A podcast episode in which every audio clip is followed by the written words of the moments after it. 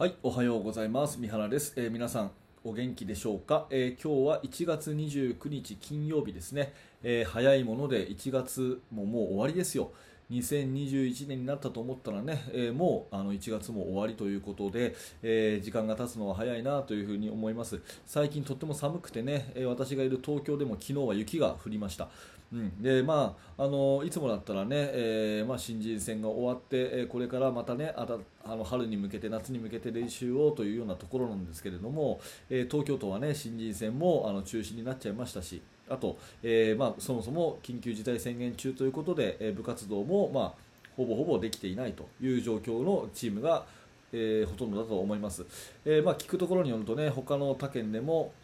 うん新人戦はやってるけれどもいろんな事情で、まあ、あのチームが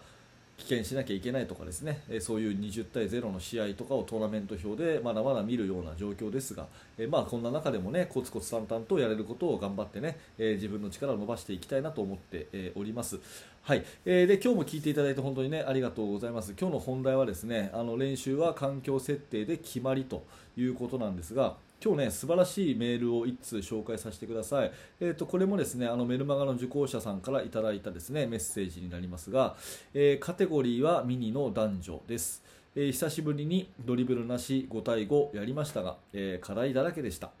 えでもそんな中良かった点はよく声が出ていたことです、え自分でシュートに行けない状況だと仲間に頼るしかないので自分から、えー指示を出す。今のプレーに直接関与している子は全体を見て空いている子を教える。といった感じでしょうか。練習中コミュニケーションの大切さはよく話をしておりこれはいい発見でした、えー必要に迫られたから声を出す、えーそういうシチュエーションを考えた練習をさせる。声を出すのが普通になるといった流れでやっていけると思いました、えーいつも動画で勉強させていただいているのですが今回いただいた課題のおかげで新しい発見ができました。ありがとうございましたというメールですね。素晴らしい。本当に素晴らしいなと思います。あの、メッセージいただいてありがとうございます。私のね、メルマガの方では、まあ、課題ということでね、ね途中までこう受講していただいた方は、ぜひね、私が大好きなドリブルなしの5対5、本当にいい練習だからやってみてくださいっていうことで、でもしやったら感想を聞かせてくださいっていう、そんなやり取りしてるんですけども、それをやっていただいてね、えこういうメッセージをいただいたということで、えこれ本当に素晴らしいなと思っていて、うん何が素晴らしいかというと、やっぱ練習はですね、ある意味ですね、えー、ともう設定で決まるんですね、設定で。えー、と例えばこれだったら、ただドリブルあのもうなありで、何でもありの普通の5対5をするんじゃなくて、ドリブルなしでやってみようっていう設定があるからこそ、まあ、やらざるを得ない状況っていうのができるわけですよね。そうすると、ボールを持ってる人は動けないっていう設定をパンと切るので、えー周りは動かなきゃいけない。それからあのボールがつながなきゃいけないから声が出るようになるっていう風に、まあ、あの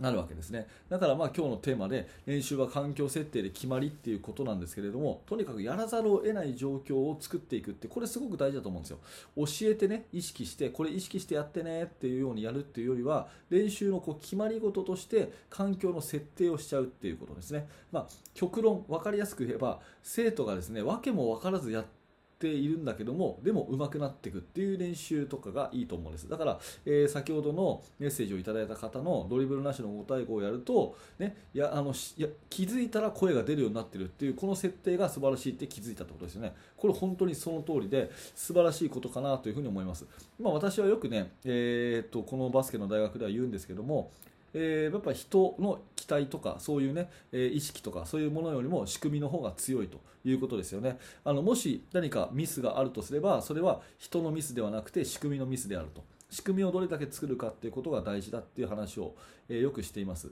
まあ、ある例え話としてはですねうんと机の上にポンとこうお財布が置いてありましたと。机の上にポンと誰かのお財布が置いてありましたと。でその人は別に悪いことをしようって全く思ってないんだけども誰もいない中でお財布がポンと置いてあったんで、えーなんとなくこうお財布をこうどうしたのかなと思って開いてみたら中にすっごい札束が入ってたと。でそれを見てですねえ全く悪いことをしようと思っていなかったのに、うん、こんなにあるんだったらということでつい魔が差して1万円を取ってしまったと。いうふうにしますよね、うん、でお財布は置いて1万円だけピッと置いてで出ていったと。いうふうにしますね、うん、じゃあこれ誰が悪いかって話なんですよ。誰が悪いか。もちろんこれ取っちゃった人は悪いんですよ。取っちゃった人は悪いんですけど取っちゃった人を作ったのは置いといたお財布ですよね、うん、っていうことになるわけじゃないですか。うん、だからあの何があの悪者か何が原因かを突き詰める時っていうのは結構その人だけを責めがちなんだけどもそうじゃなくてその環境をどうするかってことは大事なんですよ。だから今回の、ね、例え話で言うとその取っちゃった人は悪いんだけども取っちゃった人は悪いんだけどもあのその取っちゃった人を作った環境は何なのかってことを考えないと根本解決には至らないってことですよね。うん。まあ、あの練習で言うとですね例えば、まあ、分かりやすい単純なところで言うとスリーメンとかあるじゃないですか。スリーメンをやるときに、うん、一生懸命走りなさいっていうふうに言ってやらせる。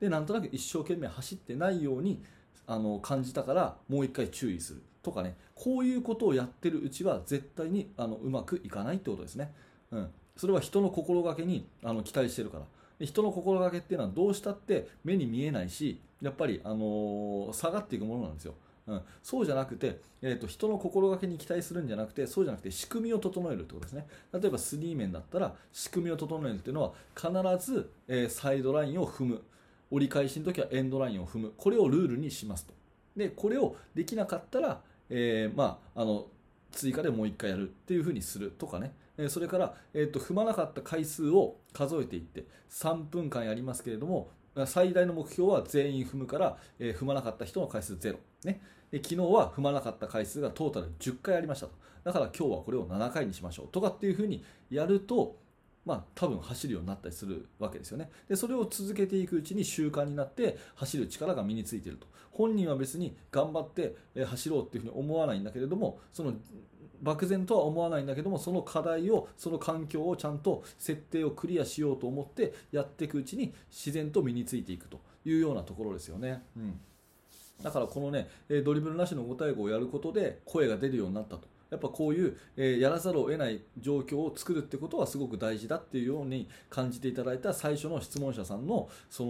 考えっていうのはすごく、えー、いい考えっていうか私も同感だなと思いますしやっぱり練習をするときにただなんとなくね、うん、ここ頑張ろうとかやりましょうっていう漠然とした人に期待するんじゃなくて環境をどう設定していくかここに注力注注力をして、えー、指導者は練習メニューを考えていったらいいんじゃないかなと。もうやらざるを得ない環境を作る。とそれから人の期待をにあの人の気持ちに期待するんじゃなくて、えその仕組みを作っていくっていうことをすると、えいい練習になるかなというふうに思いますね。まあ、練習はね、どんなふうにやったらいいかっていうのは、これはもう話題は尽きないので、ね、またね、えっ、ー、と、え何度も何度もいろんな、ね、アイデアを皆さんと共有したいなとは思うんですけれども、まあ、今回のねそのドリブルなしの5対5をやることでコミュニケーションが取れるようになった。こういうふうにやらざるを得ない環境を設定するっていうことが大事だなと思ったというそのね、えー、質問者さんの、あのー、気づきっていうかね、えそれは素晴らしいものだなと思ったので今日私も、えー、全くその通りだなということで、え皆さんにお話をさせていただきました、えもしね、えあなたの感じたことでですねもっとこういうふうなことあ私もこんなことやってみましたよとかね、えもっとこんな考え方ありますよとかいうのがあればぜひ、えコメント欄にてお待ちしてます。のでよろしくお願いします。はい、えーと、ありがとうございました。えーと、今日はですね、えー、今日の内容は以上なんですが、最後にちょっとお知らせをいくつかさせてください。えーと、まずこのね、えーと、冒頭申し上げたように、メールでね、やり取りをする、えー、とメルマガ講座というものをやっています。え、指導者の方はですね、えー、ぜひ参加していただけると、有意義な学びがあるんじゃないかなと思っていますので、えー、ぜひ動画のね、説明欄のところから覗いてみてください。えー、現在登録していただけると、あの無料の、ね、メルマガあの、ごめんなさい、無料の特典教材ですね、練習メニューの作り方というタイトルの、えー、特典教材もプレゼントしてますので、えー、ぜひね、そちらを受け取りいただければというふうに思います。えそれとこの毎日更新しているですね、えーと、ラジオチャンネルなんですが、まあ、今年はちょっとこれをね、力入れていこうかなと思ってますので、えー、ぜひ高評価、えコメント、これをお願いします。それと、ヒマラヤラジオっていうアプリがあって、ヒマラヤというものをですね、えー、ダウンロードして、で私の方をフォローしていただけると、とえー、この音声がですね、ポッドキャストで聞けますので、えもしよかったらヒマラヤのフォローの方もよろしくお願いします。はい、えー最後までご視聴ありがとうございました。三原学でした。それではまた。